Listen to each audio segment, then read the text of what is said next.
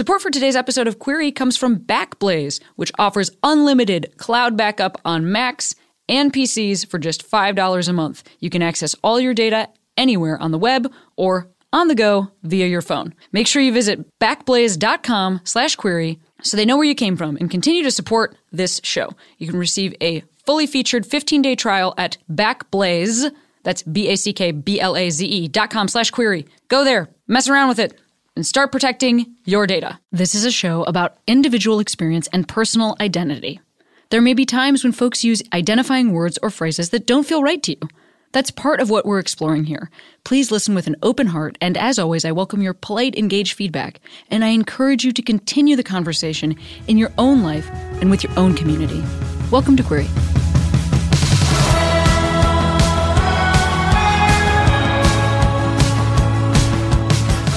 Hey, Queeros! This week's guest is the amazing Jacqueline Woodson.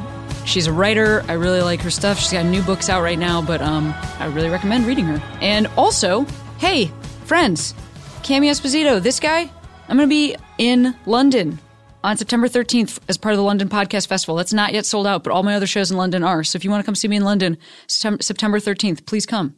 Also, I'll be in Chicago, Ann Arbor, Louisville, Kentucky, Bloomington, Cleveland, Ohio, Pittsburgh, New Cumberland, Pennsylvania, Philadelphia, Boston, Portland, Seattle, San Francisco, DC, Denver, and um, some other shows that are yet to be announced this fall. You can go to CameronEsposito.com slash tour to get tickets to all of those shows. Please enjoy this conversation. I've been feeling wrong, but I'm still holding on. Darling, I know, I know, I know it's careless. Well, uh, first of all, that we we are working with the full support of technology. I am in Chicago. You are remotely in uh, upstate New York, and we uh-huh. are still making this work because that because hey, as queer people, we've got technology now, so we can connect with each other. Yes, feels yes. so good. Um, on this show, I, I have people introduce themselves. So, would you mind introducing yourself? Hey, my name is Jacqueline Woodson, and most of the time I live in Brooklyn, New York, but today I am in Brewster. Mm. And uh, Jacqueline, what do you uh, do with your time? I know what you do with your time. Okay. So the thing I do with most of my time is write. I love writing. I've loved writing since I was about seven years old. I love telling stories. I love making up stories. Um, and I love um, creating worlds. So yeah, writing is the thing I do. When I'm not writing, I'm hanging with my family, um, with my partner Juliet, who's an amazing physician, and um, our children Toshi, who's 16. So of course she's not here, and our son Jackson Leroy, who's 10, and a whole village of other people that are helping us move through this world and raise our children. Man, that sounds that sounds nice. Yeah, it's a good thing. it sounds like sounds like you got some stuff together. I I was so happy to um well I've read a bunch of your stuff. Um I read uh, Another Brooklyn recently on a flight. Um, a lot of your books are um, like appropriate for younger readers, but then also I think really like interesting for me. I mean, as a 36 year old person, I was reading like I think another Brooklyn is like what is that? Is like like a middle grade or like a high, what what age is that? Like reader. Another Brooklyn is my first adult novel in 20 years. So oh no, my god. Well, then I am that's straight up terribly up. ashamed. I thought I was just like, wow, yeah. I can really connect with the youth. I was really proud of myself for like staying like hip. Um, that's a beautiful book. I also uh, read Harbor Me and um, mm-hmm. The Day You Begin, which is your which are your two new books that are coming out. Yeah. Um, on the twenty eighth. Harbor Me is so great. Um, yeah, Harbor Me is amazing. Um, and I also have been reading. I mean, like I'm like fully steeped in your in your like catalog right now. I'm I'm also my laptop is stacked on top of uh If You Come Softly and also Brown. Girl Dreaming. And uh-huh. um well, I guess I want to start by saying that your style is really unusual. I think what um I'm sure you can speak to this more than I can because I'm just like a idiot stand-up comic, but it's almost like you're doing um poetry as prose in a lot of the stuff that you write. Um it's yeah yeah, it's um, it's interesting because I definitely have a deep respect for both. For I love poetry. I read a lot of poetry, um, and I have to hear everything I write. So so I read it out loud. And I think that makes a difference in how it looks on the page and how it sounds when you're reading it. But yeah, so so like with another Brooklyn, it's a it's a novel um, that's also nonfiction because all the stuff you read about Bushwick is actually true. Uh, and on top of that is the layer of poetry, and that comes into play with the way the book is broken up, with the way I play with white space, with the way I play with language, and so on. So yeah, I have a deep respect for uh, all literary forms. Wait, I want to I want to revisit what you just said. You hear everything you write, so it like mm-hmm. pops into your brain as um, like you're listening to an audiobook of your of your own stuff, um, or like what is it like? No, no, no, no. What's that feeling it. like? I, I, I, you know, I, I feel like my books are definitely character driven, um, but the way the characters speak is very clear to me. So mm. I write it down, but then I read it out loud, and it has to sound a certain way. So a lot of my editing goes to making it sound a certain way. How did you learn how to do that? Do you know where that comes from in your life? Uh, I think it comes from just having just loving language and having a deep respect for story and and people. I mean, you know, the books are people driven, even though the people are people I've made up. But um, just really listening a lot to language and the way people speak and what they say and how they say it and thinking about that a lot and thinking about the lemming of that in between um, the real world and the world of fiction. So I want the books to sound true, even though they're fiction. And I want the people to feel real, even though they don't really exist. So it's it's having a deep respect for the form and also for people. And and in my case, young people, because um because so many of my books, as you said, are targeted to them. Did did your family um do you have like a really talkative family growing up? What kind of what kind of like dinner table conversation?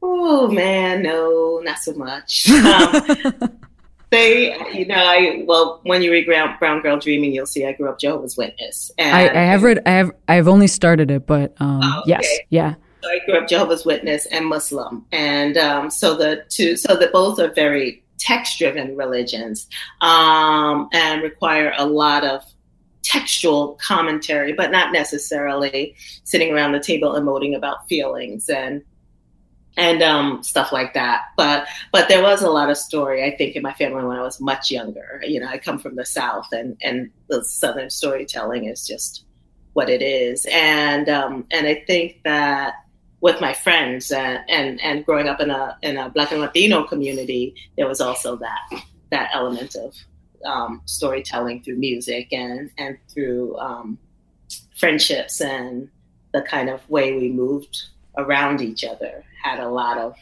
um, language to it.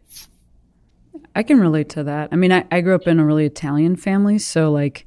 Um, mm-hmm. My dinner table conversation might have been a little different than yours. Like it was uh, very loud all the time, uh, and then I was like the middle kid, um, mm-hmm. not as loud. Uh, so uh-huh. then, like, that's the one that becomes a stand-up comic because it's like, oh, yes. you know what I mean? Do you know what I'm saying? Uh-huh. It's like everyone else got their space, and I'm like, I'm saving it for uh, what will probably eventually become a, a hopefully long career.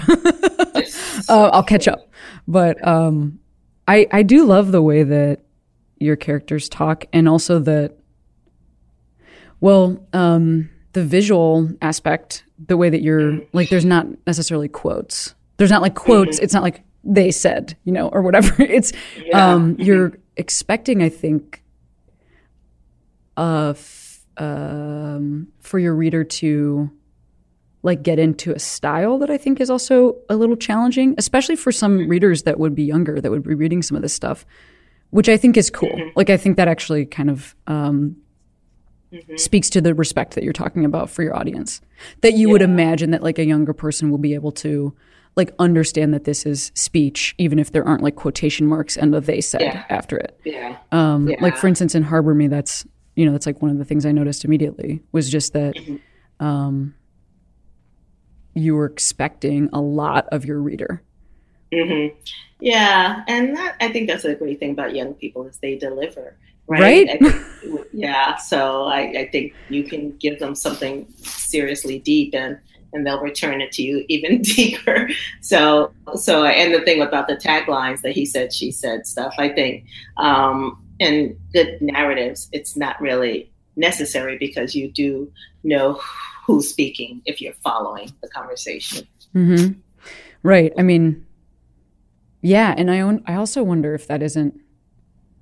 I mean, I'm not sure that you're doing this on purpose, but also like a young person growing up today is doing more, um, maybe more reading in different places than like I would have grown up Mhm. with. Like you're not necessarily just reading in books. Like even something like so- social media, you can like that can Yeah. be a way that you're reading. I'm imagining a person growing up with Twitter would have like a totally Mhm. different way of understanding how we communicate with each other as people than like I would have or or you would have. Um, And much more minimalist because you yeah, have exactly. fewer characters. Yeah. Yeah. And this book, Harbor Me, which also deals with like a ton of contemporary issues. There's like, I mean, like everything in here. There's there's everything in here. Uh, You know, it's interesting, right? Because the what Harbor Me is dealing with is contemporary and not, right? mhm. Because um, when you look at um, when you look at the issue of deportation that's been going on forever, when you look at the issue of police brutality in the communities of people of color, that's been forever. When you look at the history of mass incarceration, I mean, are the you know the school to prison pipeline? These are all things that we are talking about now. I mean, uh, especially um, communities that are not the communities that are impacted by it in the same way. But it's stuff that's been going on for a long time, sadly. I'm so glad to hear that correction because you're totally Yeah. right. And I think, Yeah. well, I guess I just look back at like my schooling. I mean, um, I know you can't see me, you can only hear my voice, but I will tell you I am a white person. And um, my schooling, like maybe I would have read about a character dealing with like one issue. You know what I mean? Like maybe I would have read a book where there was like a young black woman who was like the first person to integrate a school or whatever. You know, like I would have read like that book, but she Uh-huh. would have existed sort of like um, outside the framework of a system. It's just like one issue at a time, sort of a thing, as opposed to like what you're doing with this book is um, almost acting as if like a bunch of issues happen together and are all systemically related. Like, wouldn't that be wild if that was true? if they like interacted with each other, the Yes. people affected by them, and also if the the um, issues interacted with each other directly. Mm-hmm. Um, and I think that's something that feels like different about this book. But you're right; it's not like. Of course, that's how it's been the whole time. I think Mm-hmm. that that just wasn't my experience as a reader Uh huh. Yeah. going through It's- school. Because I remember, um, you know, If You Come Softly is a book I wrote 20 years ago. And it's about a kid who gets killed in a case. It's a retelling of Romeo and Juliet, but 20 years ago, I asked myself, well, what would the thing be now in the 1990s? And that would kill a young black boy. And that was the thing, right? That, that was the devil we knew.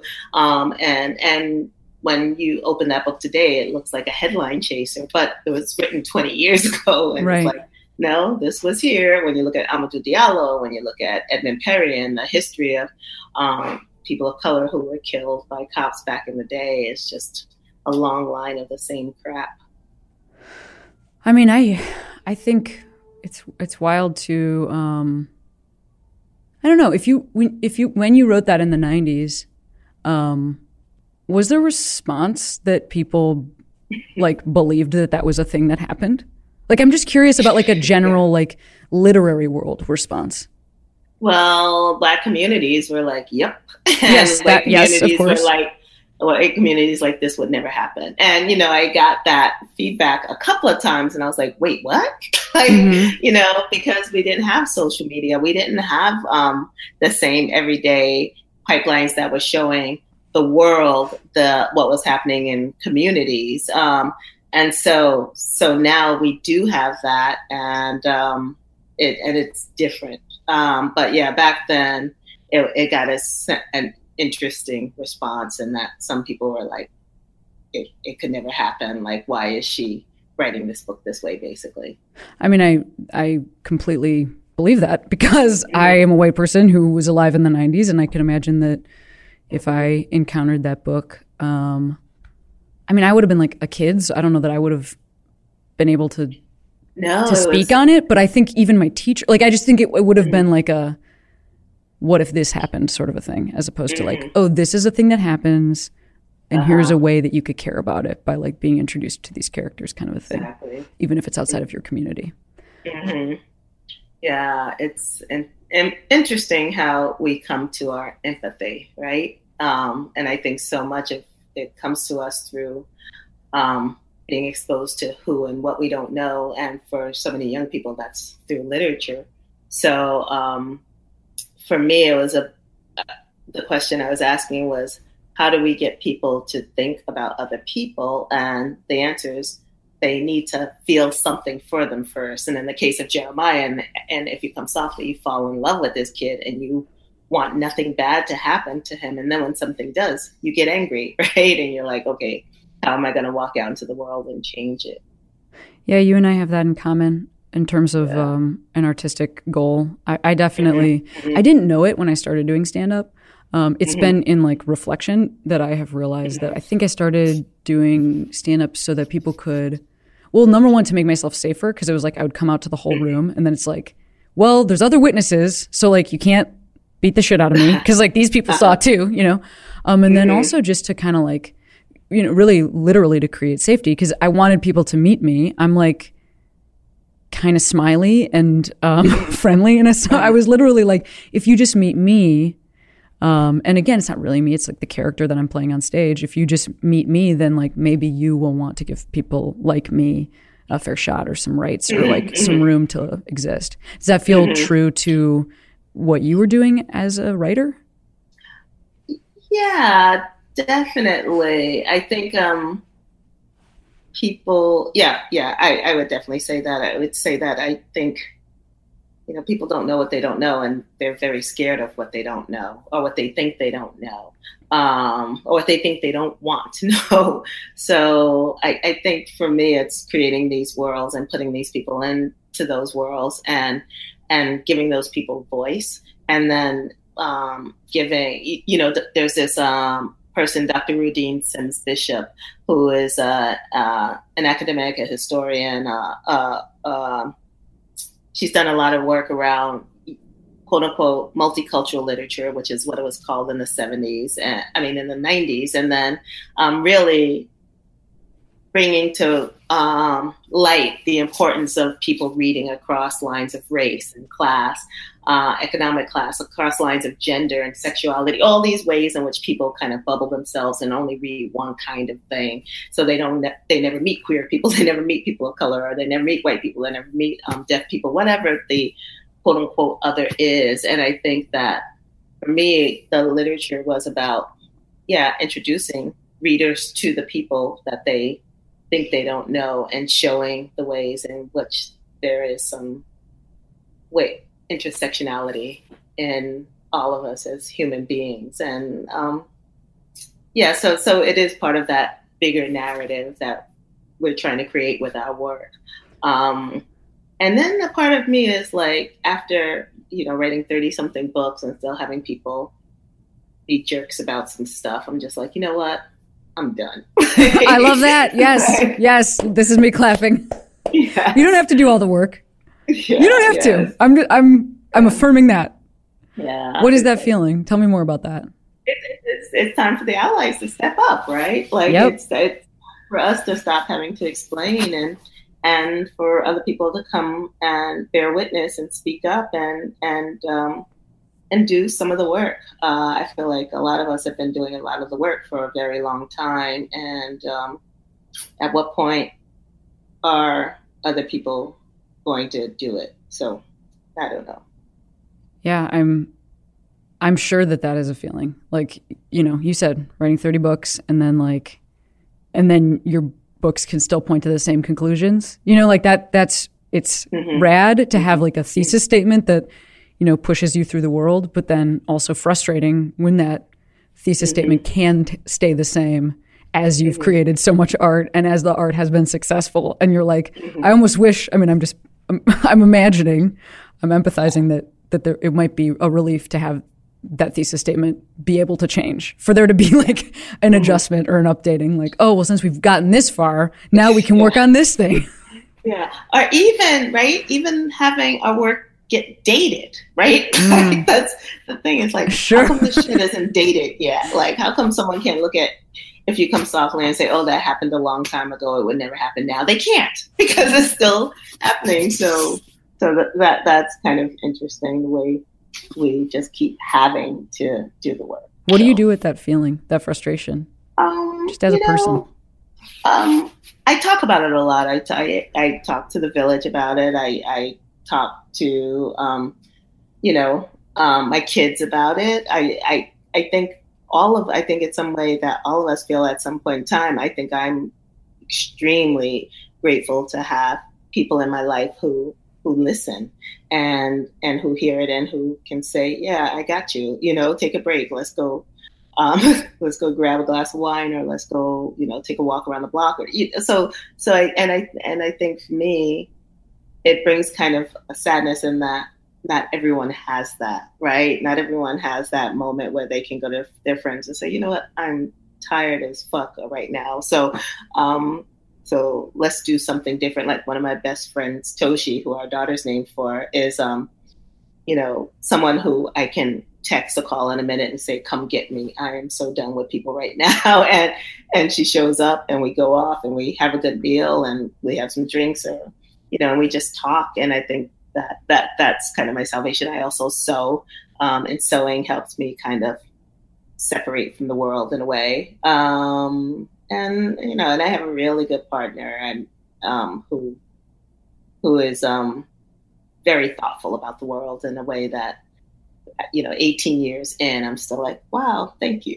like i'm very very lucky so yeah well i also i mean i guess i would imagine and again this is kind of coming from my perspective and my mm-hmm. experience so I wonder if it's the same, and I'm going to bet it is.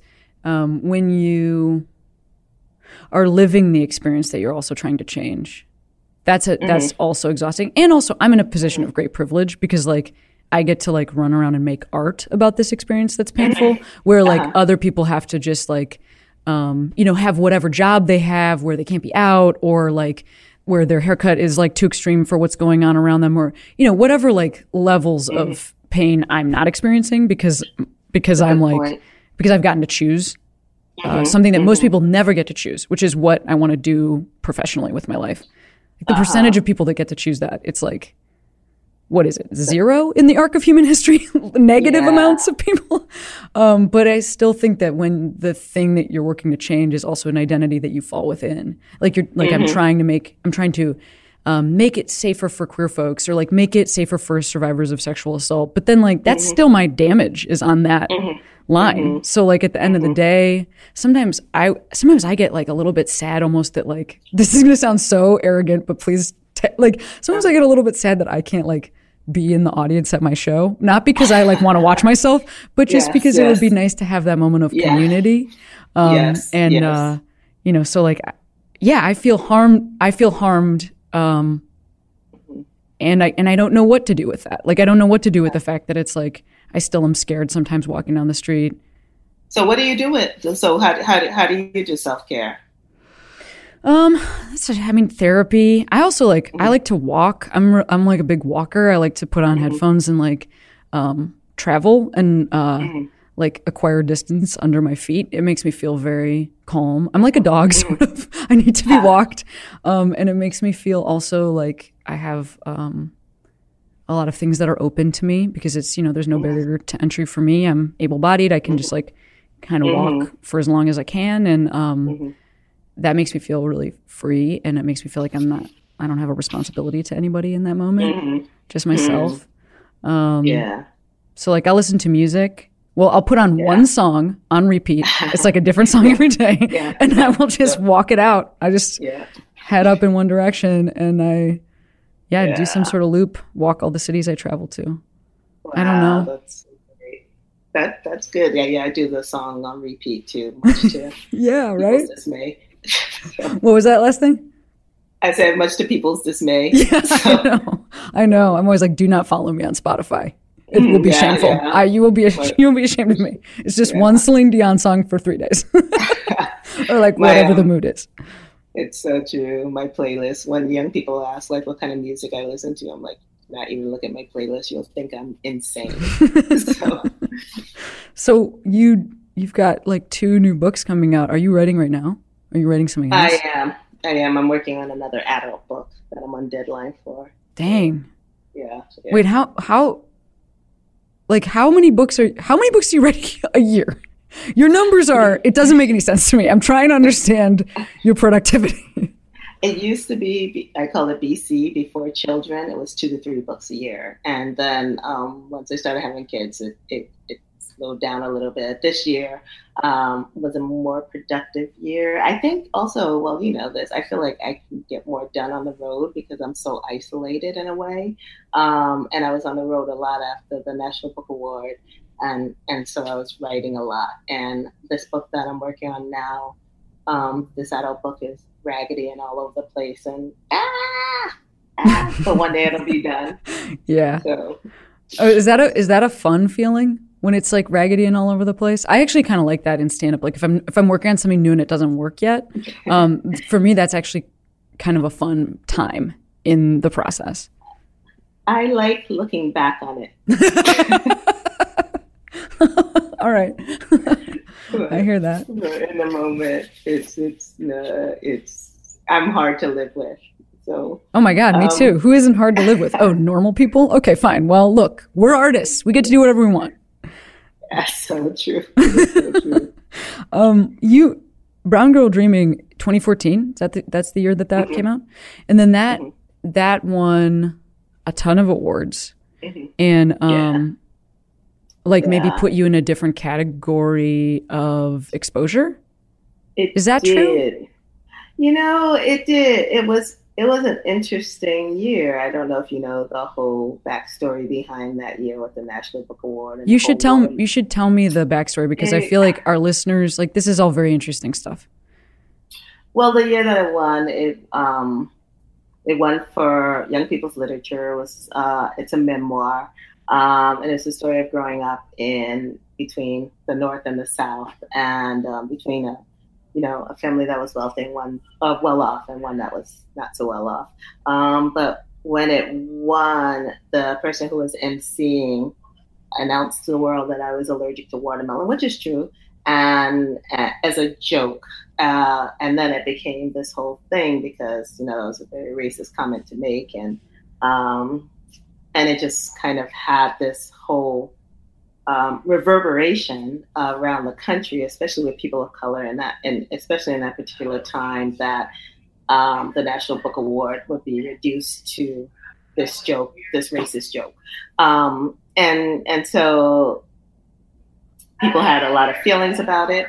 And I ended up writing a piece for the New York Times called "The Pain of the Watermelon Joke." But I think that I think um, I don't know if the it would have been quieter. Like if the award would have been quieter. I had been a National Book Award finalist many times before that. I had won, you know, I've won lots and lots of awards. So so it's interesting, but it definitely um, put me on the radar. And I think also because I was writing so much, you know, I was writing for the, I hadn't written that much for the Times before. I was writing for the, all these other venues. And, and it was kind of this turning in my writing career. Um, Brown Girl Dreaming had already won the, I think it had gotten the Nigeriana by then. It had gotten, it had gotten a bunch of awards.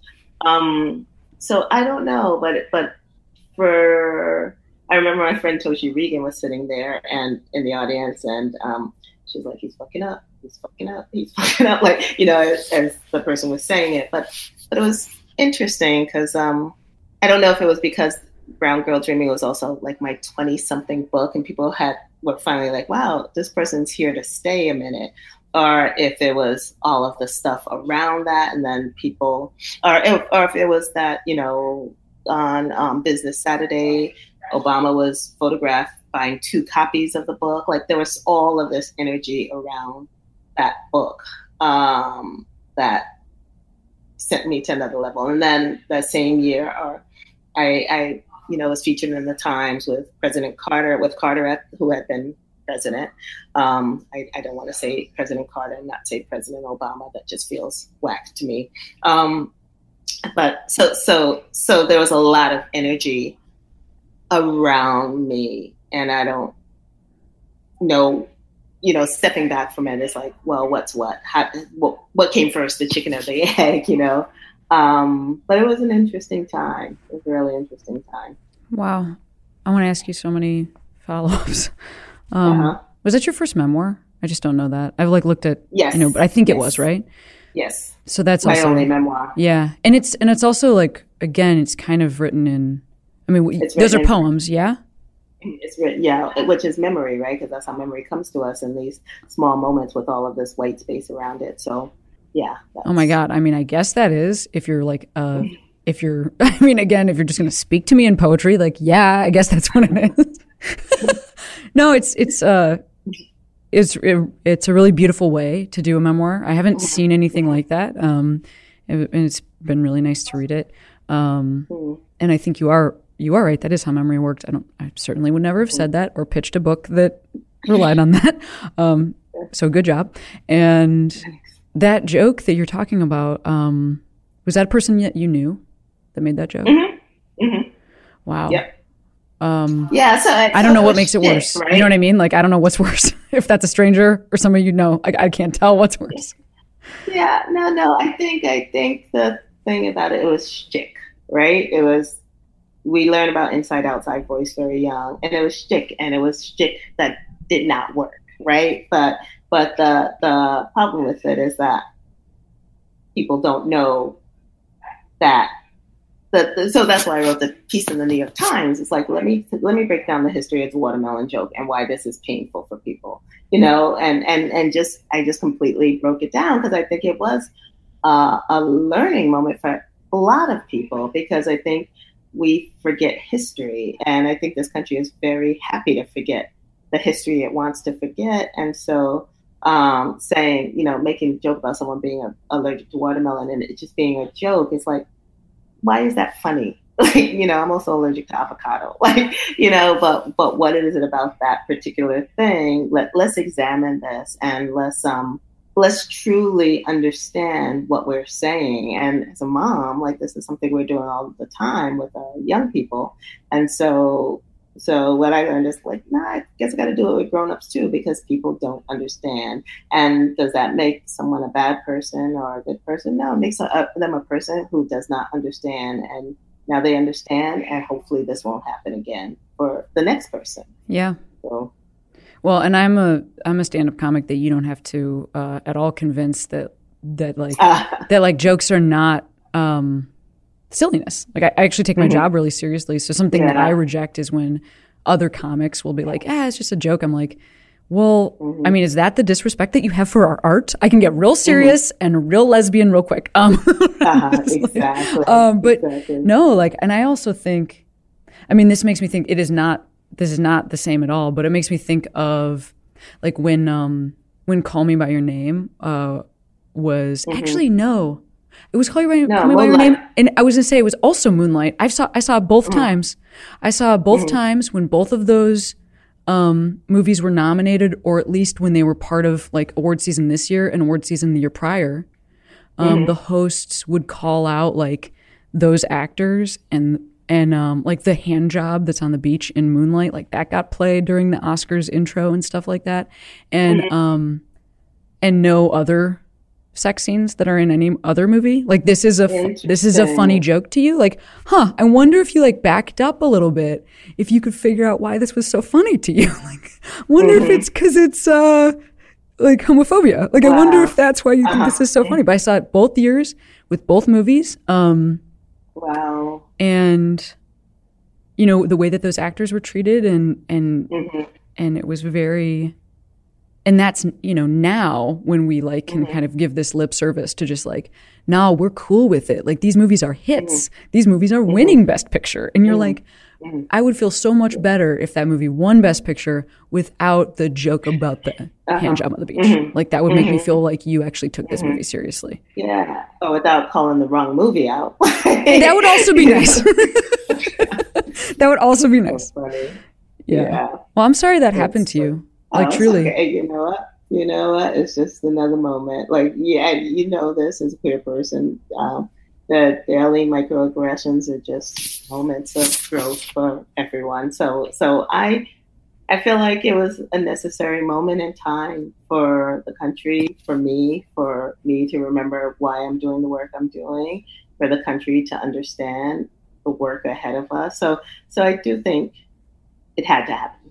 You know, that's how I look back at it. Well, I think that's a very gracious take. Slash, maybe it also helps you continue to work. You know, you can't be like, no, literally, fuck everything. yeah, yeah. Because otherwise, yeah, it'd be hard to get yeah. up in the morning.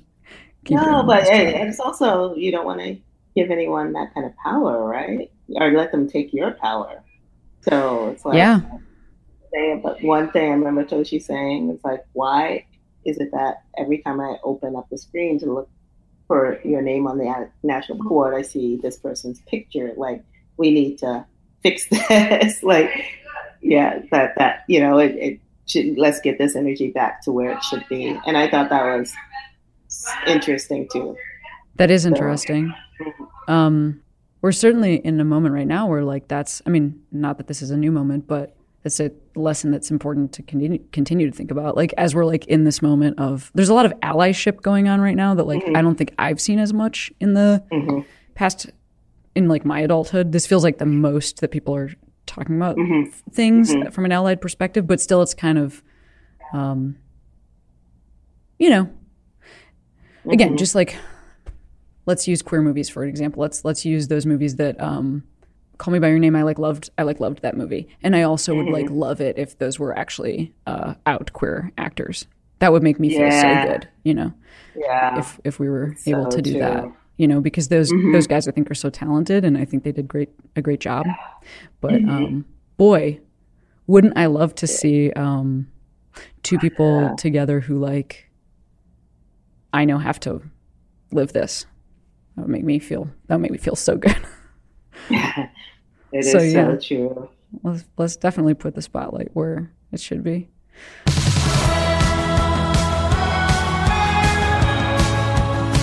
This week's episode of Queery is sponsored by Pact Apparel.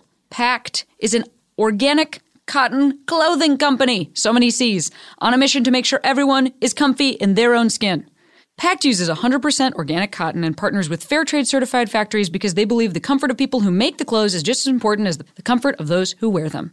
Despite being organic, Pact clothes are awesomely affordable. Tees are just 15 bucks, leggings are $30, and underwear for only 9. I shop at the men's section where I have a really awesome sweatshirt from there. It's super gray, it's super soft. You would like it. So head on over to W-E-A-R-P-A-C-T dot com, wearpact.com, and enter the code queery at checkout for 25% off your first order.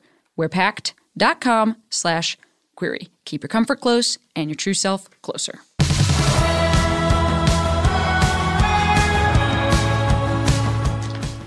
Do you hear this sound, Queeros? Well, that's the sound of me opening up my some bras from True Body. Yeah, trueandco.com is the bra. The, oh, wow, this actually is really soft. But also, like, wow, it's kind of, wow, okay.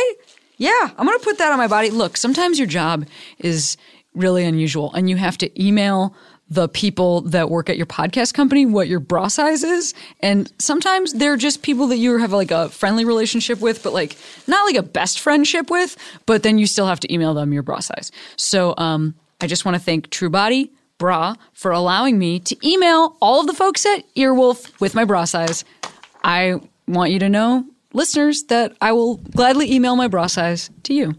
Hey, you won't believe how good the True Body bra looks when you put it on. Super soft fabric that smooths out in all the right places. It has no wires, so super comfy. Unlike other wire-free bras, the original True Body bra is made with proprietary fabric that still gives you the support you need. It took over six years of collecting data from 7 million women, so many women, to make this game changing bra. Uh, so it's no surprise that Truco has sold over half a million the original Truco body bras. So if you're a person that wears a bra, however you identify, head on over to trueco.com, T R U E and C O.com, trueandco.com slash queery, and enter the code queery for 15% off. That's T R U E A-N-D-C-O.com slash queery and enter code queery for 15% off. Wow, listen to those bras.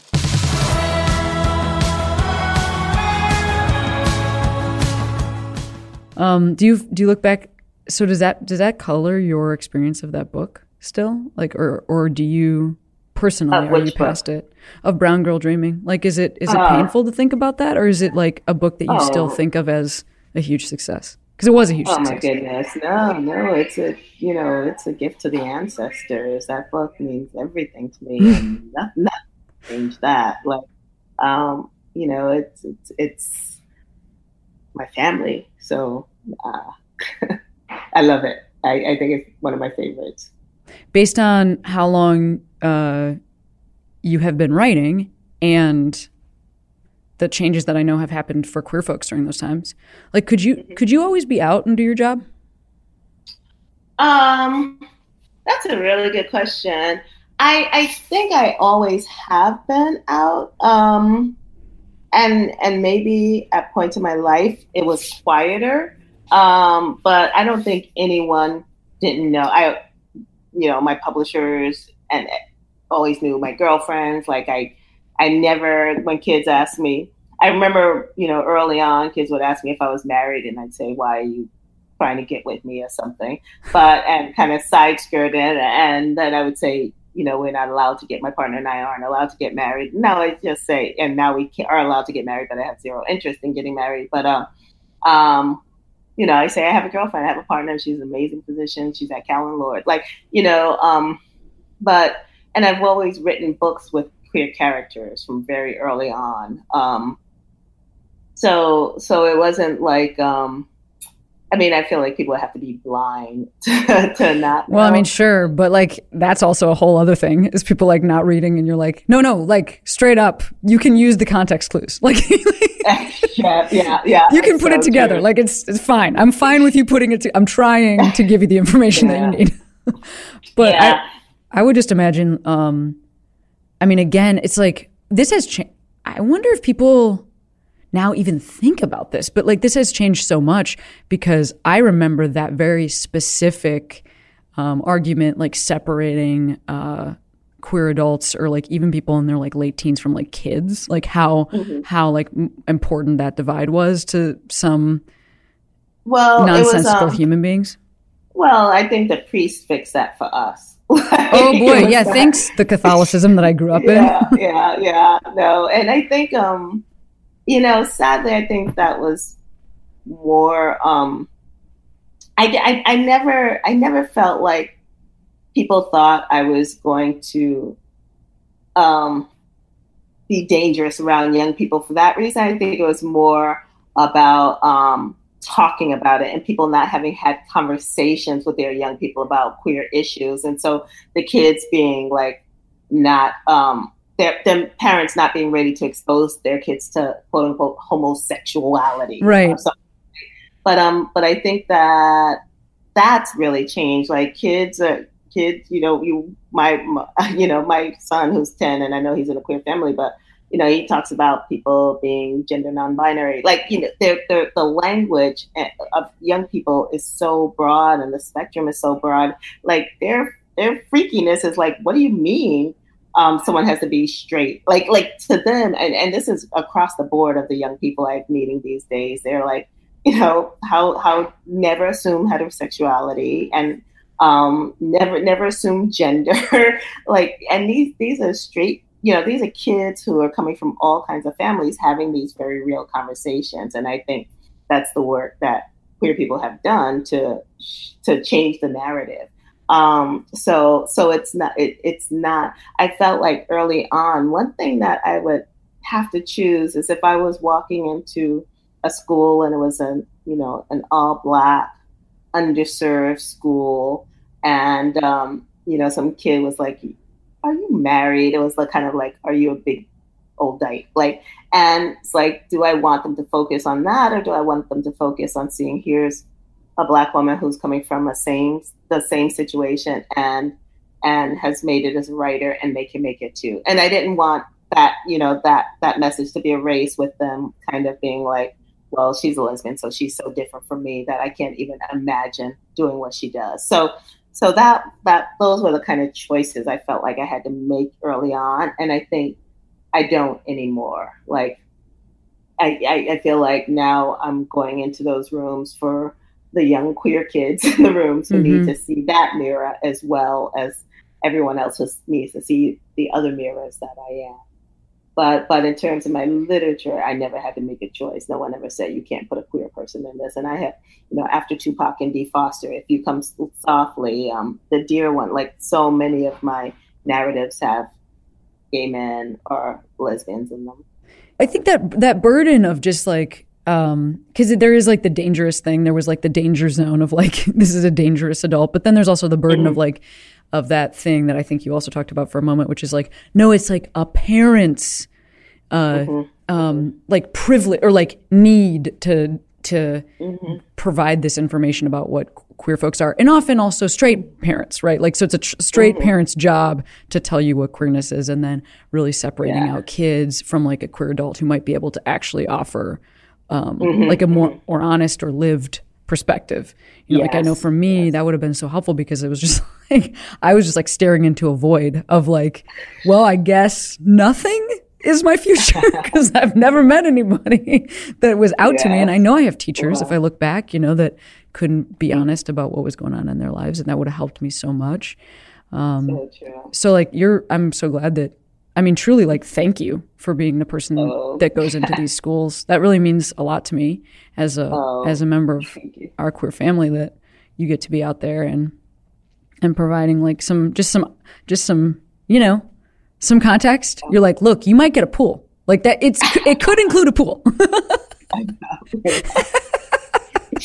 I'm gonna go videotape myself walking around the property for the next school. yeah, exactly.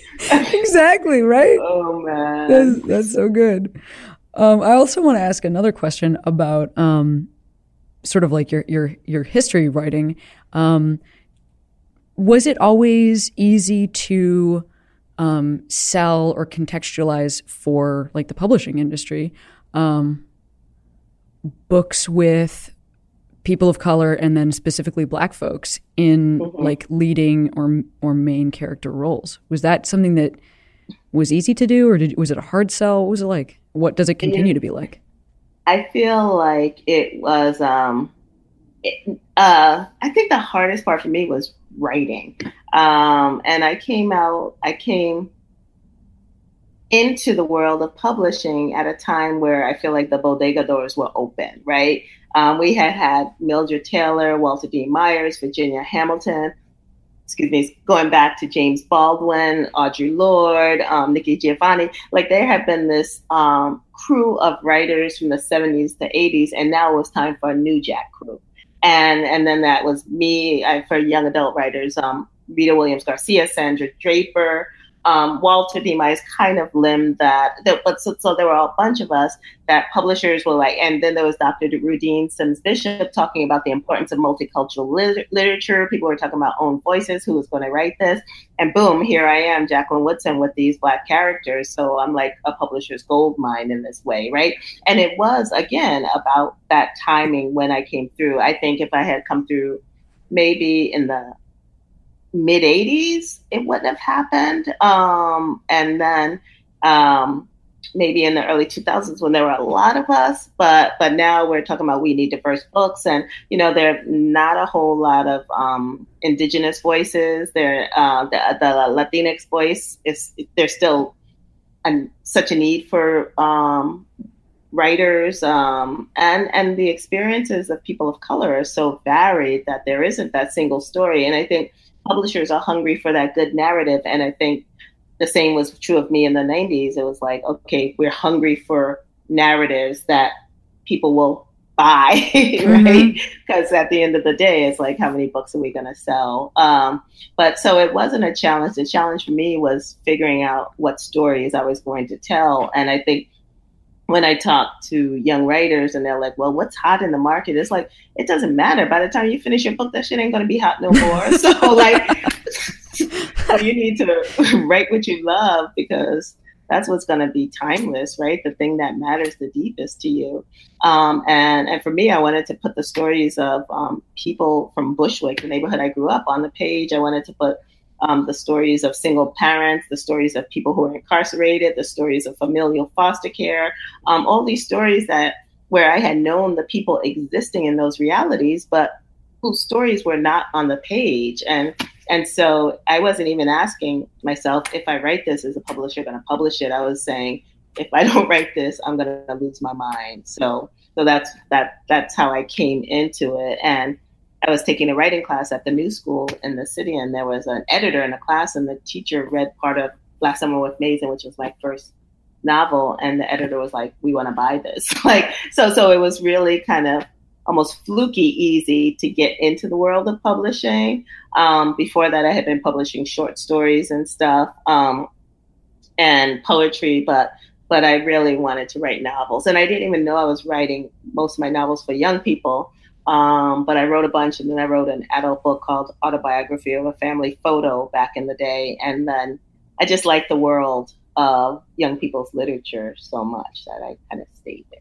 Mm, I mean, you and I, again, it's, I actually got to LA like kind of the moment that they were like, we could put someone with a really weird haircut in this movie. Like, oh and I was like, oh, you want a weird haircut? Look at this, you know. Uh, but so I, I know what you're talking about. That moment where, um, like being a marginalized voice or whatever, or marginalized face, yeah. or marginalized haircut, uh, is like suddenly in demand, and that also puts an interesting amount of pressure on you know being then somebody that is sort of chosen in this moment mm-hmm. where you have this opportunity, and then you know doing mm-hmm. that justice. So yeah, yeah, it is true. It's like there is a responsibility that comes with.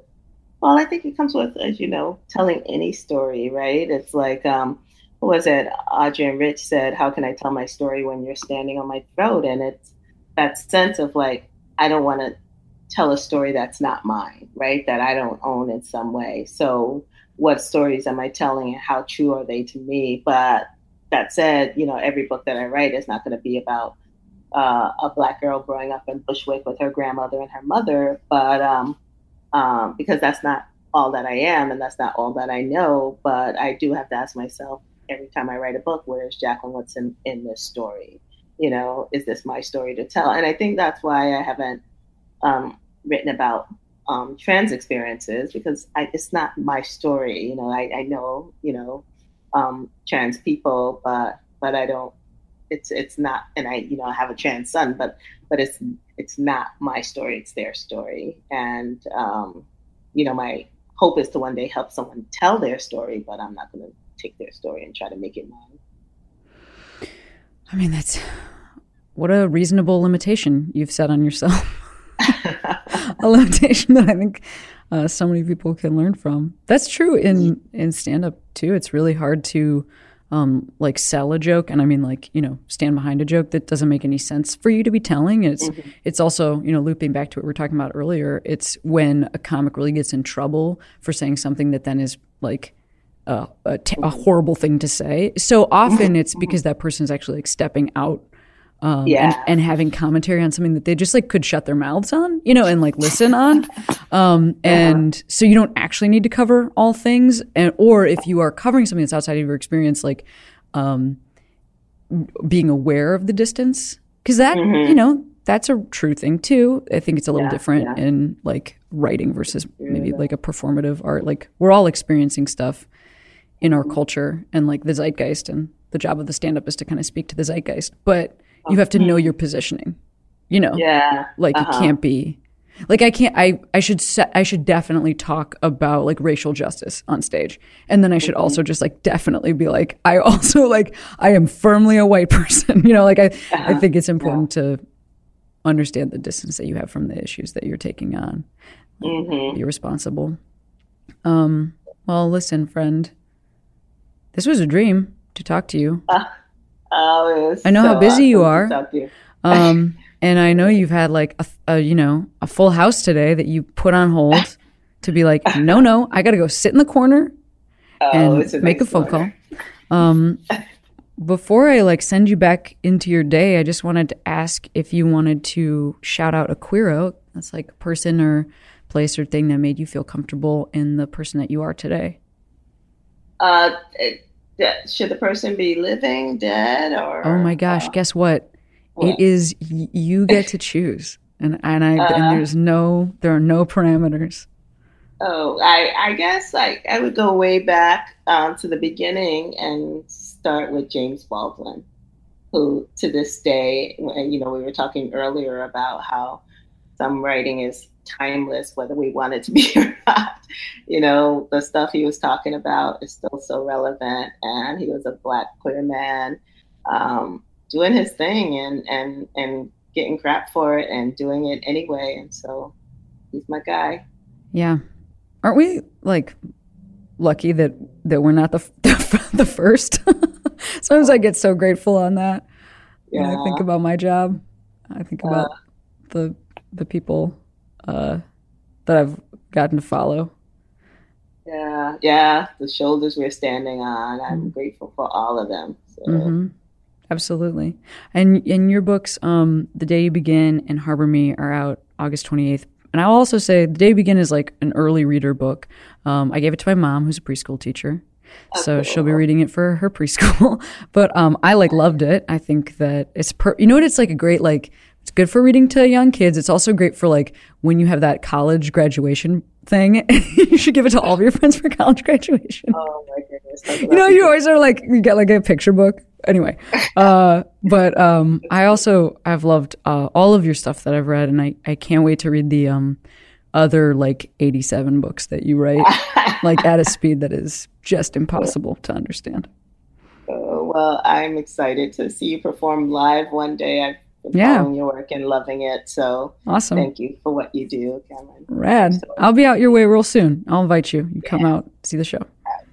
Definitely. You bet. Take care. Uh, thank you so much. Rock and roll. Go enjoy the rest of your day.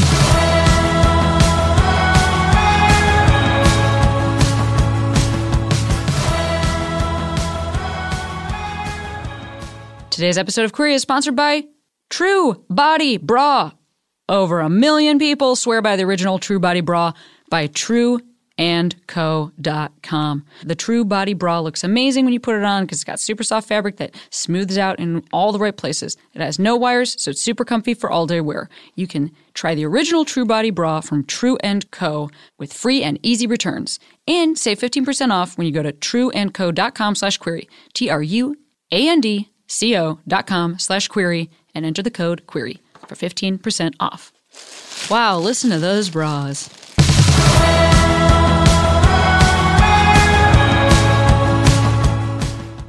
Hey, this is Arnie Niekamp from the Improv Fantasy Podcast Hello from the Magic Tavern. I fell through a dimensional portal behind a Burger King in Chicago into the magical land of Foon, and I started a podcast. Season 3 has just begun with a brand new adventure to defeat the Dark Lord. If you're a new listener or you've fallen behind, Season 3 is a great jumping on point, and we've got great guests like Justin McElroy, I sound like a fancy college professor. Eight nights. Rachel Bloom, You want to see my collection of men corpses and one woman? Felicia Day, and Colton Dunn, You've seen me have intercourse with a variety of species. It's a bummer. Andy Daly, You have the members of Genesis listed, but Phil Collins is crossed out and then circled and crossed out again. Uh, yes, I have killed Phil Collins twice. Thomas Middleditch, Jesus! I mean, Jazos, ruler of the eighth circle. And that's just the beginning. Season 3 of Hello from the Magic Tavern is out now. Listen in Stitcher, Apple Podcasts, or wherever you get your podcasts.